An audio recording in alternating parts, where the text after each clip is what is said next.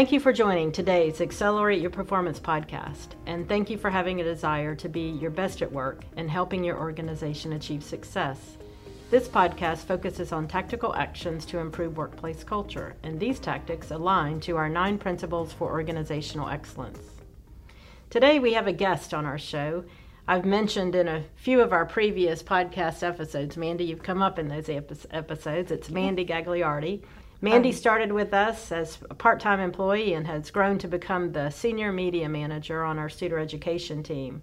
Welcome to our show, Mandy. Thank you. Thank you for having me. Thank you. It's uh, looking forward to this, and um, I'm just glad we got it scheduled today so that we can share your experiences with our audience. For the past several years, Mandy has been working in, uh, to design a digital learning platform for leadership development, and you've heard me talk about that platform. We call it the 9P It stands for our nine principles that we talk about on this show all the time. Um, Mandy is joining us today to discuss how the customer experience guides the development mm-hmm. of the 9P, our platform. So, Mandy, let's start. Will you start by explaining what has changed about the way people want to learn as you've been developing and listened to people who have provided input? You know, what's changed about learning? It's an interesting question because. Um, from an intuitive perspective, I think that I probably I came up in the cusp of the change a little bit. Mm-hmm. Um, when we take a look at the way that people learn today, especially that um, 50% of the workforce that has just entered the workforce. They grew up in a environment where information was just at the fingertips all of the time. Um, and it, it used to be that when you had a quest for information or something that you wanted to learn it could start with a question but it could be hours weeks months before you could get to the answer to that question and now you can go with one question and type it right into the search bar on google and google's going to give you a million different answers answers in under a second. Um, and so, interestingly, um, in preparing, and you can see I have my notes, I, I was reading a, a Deloitte study on really how things have changed in the learner experience. And what I found fascinating was not only is the half life of a professional skill about two and a half to five years, but most employees only have about 1% of their work time to spend on professional development. Mm-hmm. Um, so the way that we learn now with that instant information very much caters to that. Yeah. Um, uh, but um, how do we build an experience that makes sure that the right things are yeah. there? I think that's so critical because you know I it, I don't know about you, but if I need to know something, I'm ready to learn, and I have a question. Mm-hmm. You know, I want I want I like the opportunity to search. Right. I like the opportunity to try to explore and find the answer, and I get really frustrated very quickly if I can't get to some type of answer that begins to make sense for me. Right. Right, Mandy. Mm-hmm. You know, so you know I think that as you think about so there's so much information out there and we're trying to answer a specific question, you know, what what what do we have to consider as we're developing those systems? What do we have to consider as we help that learner manage that process? That's a re- it's a really good question uh, because what the one of the hardest things to account for it's getting easier but is searching behavior mm-hmm. how is the question going to be asked and how do you build content to answer that question in those many different ways without compromising the content um, and i certainly don't put together content but in taking a look at how do we build a system that we can teach the many different ways that people are going to connect to this content. Um, and so, what we definitely had to look at and have gotten better and better at is not only having that initial raw search function that allows you to type in a question, but when we when we build our content into the system, it's very intricate the way that we look at a back the back end and say we have an article, we need to be able to tell the system in about 15 to 50 different parameters how it should connect to this content by by topic, by which of the nine principles,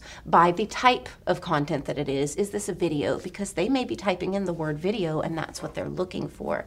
Um, and then we also have to work with our content team to bring research forward that says this is the bulk way that people are searching for this very particular type of information. And I learned a lot of that from the search engine optimization work that I've been doing. Right.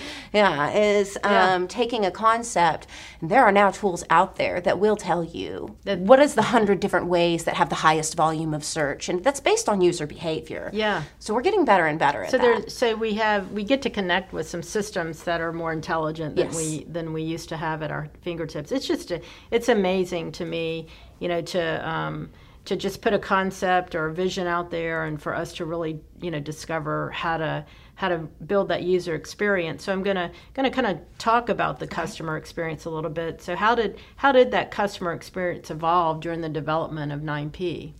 so it evolved quite i like to think back to before i was really even involved in more than just listening in on conversations and i like to think back to um, where we started several years ago when our team started talking about how do we transform what we teach, what we go out there and teach, what is our area of expertise in um, how do we transform it to where we can deliver it and get it the nine principles practices in the hands of people who maybe can't afford to work with us in the way that some of our partners work with us, or maybe just aren't looking for the full experience. They're just looking for the resources, um, and that's where we brought um, Erica Calloway Carr in. Um, as the content um, development beast that she is, and um, she she started by developing around one of our specific practices around employee engagement survey and um, rollout process. And she really started with the course like online course like approach using the, um, the the the open source platform that we use for the Teacher Ready program, um, and and that was really the first iteration of what later became known as 9P, um, and so she brought that to us and i remember the conversations. I finally that's really when i started becoming part of the conversation and just listening to you and erica and robin talk uh, kind of in the background listening talk around. Now how do we break this apart and kind of what I think I heard the biggest challenges were were um, how do we forget about the traditional course? Number one, how do we forget about it? And really, that evolution started with your conversations around we have to be we have to be different. We have to break apart these resources in a way that doesn't forget the connections and how they connect, but also pays attention to the fact that each individual resource has a skill to build, and um, and how do we take that and move it into an engaging experience um, that still engages the user in an environment that's less human, and they can still see the connections, right, Andy? Or they don't, you know, we know what the connections are, but I think you know, as working with the team, we know that that learners have to make those connections, and so when the learner is in our system. The learner's not necessarily saying, "Well, in order to make a net connection, I need to do X," right? But the system, what you all have developed, is that system is really helping that user. It has to be intuitive. Yeah. we almost have to tell uh, we have to tell them what we're telling them without knowing that we're telling Yeah. them that um, and so and we connect it by topics we connect it by um, categories. And some of it's just very simplistic direction like read this next or this Mm-hmm. this resource supports that. Linking is huge. Linking is huge in driving the user. And the part of that evolution was in asking like sitting down at each iteration and saying okay it always starts with a question that we don't even realize. Just like just like this morning when we sat down and started we were trying to problem solve for a question that we had and we say, well what if? And then you you take that what if and you start traveling down that path and it uncovers pain points from those like experts like you out in the field who are listening to those pain points every day and then we're able to take that and bring that back and look at systems that are already doing it well Yeah, I think that's uh, one thing you know I've learned is uh, sometimes you know sometimes we have meetings with very specific agenda. Sometimes we have meetings like this morning with questions that have more questions that then just create a discussion that none of us intended to have, but that really becomes a productive discussion. So as we think about you know as we've listened to our users and gone into best practices and the research and combined our efforts, you know there have also been some barriers, right? oh yes So, you know, what are the barriers? Opportunities? opportunities? opportunities that uh, we've turned into barriers, we've turned into Yes. opportunities for advancement. So, you know, what have been some of those opportunities that that we've been able to to, to create a better environment for our users? When we went into development, I love this question because there's one that I can think of in particular. But um, when we went into development, we very much, and not wrongfully, approached it as we're how do we do this for an individual user? How how do we do this just at that individual point? And in doing that, we were able to concentrate on yes very much a user experience. But as we took it to market um, from the focus group perspective and even taking it to those partners that we work with the most what we learned very quickly was that the piece that was missing was the development of a team, the development around the team aspect. How do we take those individual experiences and still bring it back to the team? Because we what what we're teaching isn't just hard skill. It's soft skill. It's yeah. soft skill. It's those pieces that um, probably I would say have a greater half life that make you successful in the workplace as a team. And so, what we recognized very quickly was we've got to have an aspect of this system that isn't just around the individual learner, but that they can come as a community of people who are learning the same skills at the same time, and they can learn together and they can see what each other is working on. And to a degree, they can have a guide within their own organization, helping build what those pathways might look like so that they can all grow together.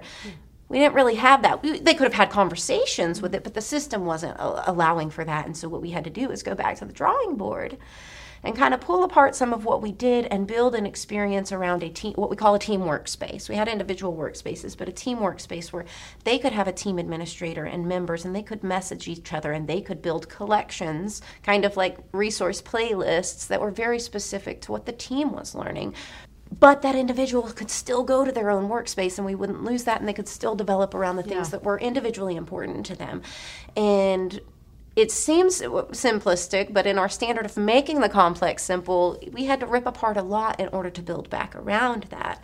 Um, and we have an agile team, and we're able to, and we work with an excellent developer as well, yeah. and we were able to do that. But it, it certainly presented some challenges. I think it did. Yes, you know, I think what I always when I talk about our system, the fact that we developed for the individual user meant that we started with personalized learning but I think what you're saying yes. is we also realize that people aren't going to always learn alone, that they're going to have to build that team aspect to that. But we don't want to lose personalized, that we can build, have personalized and have that team learning and build that into organizational learning as well, right. you know, in a way that makes sense. Right.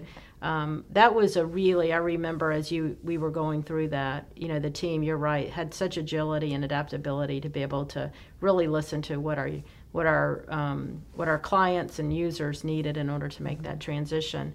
So, you know, I'll end with this question, Mandy. How, how are we anticipating customer learning needs as we plan for future system adjustments? So, what's the future? Well, um, first of all, the future just with uh, what we are tr- trying to do is to make lives easier, not more complex. And so we have to build for we have to be able to anticipate and build for what's next, what's coming next. We need to be able to meet the expectations of what the user is used to doing today while also understanding the expectations of what the next level of technology and systems and learning expectations are going to be.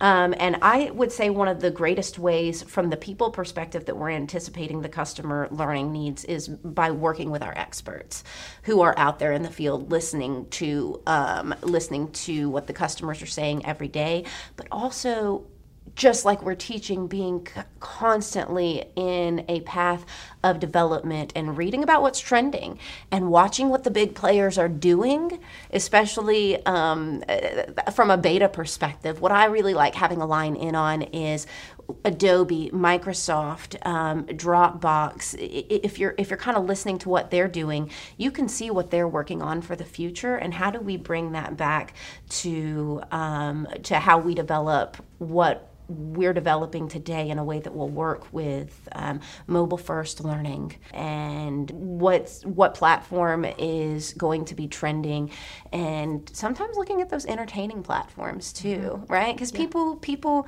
it, it, people need and are looking to be entertained even with what they're learning. And I, I think that we're absolutely doing that. Yeah. We talk about it all of the time. We were talking about it this morning. Um, you were teaching me about it, um, about um, mobile first apps and talking about them in a way that I hadn't even heard because you're out there listening to what people are working with. Yeah. So we have to be listening. I think so. You know, it's so critical and uh, so much out there.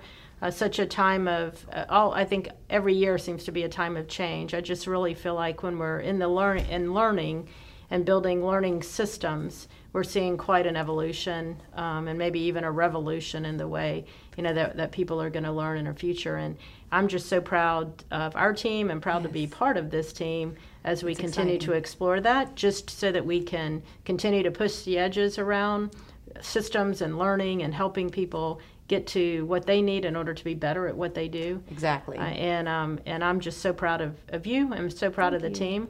It's so great to have you on Thank our for show today, uh, and look forward to having you back sometime. me too. Thank you.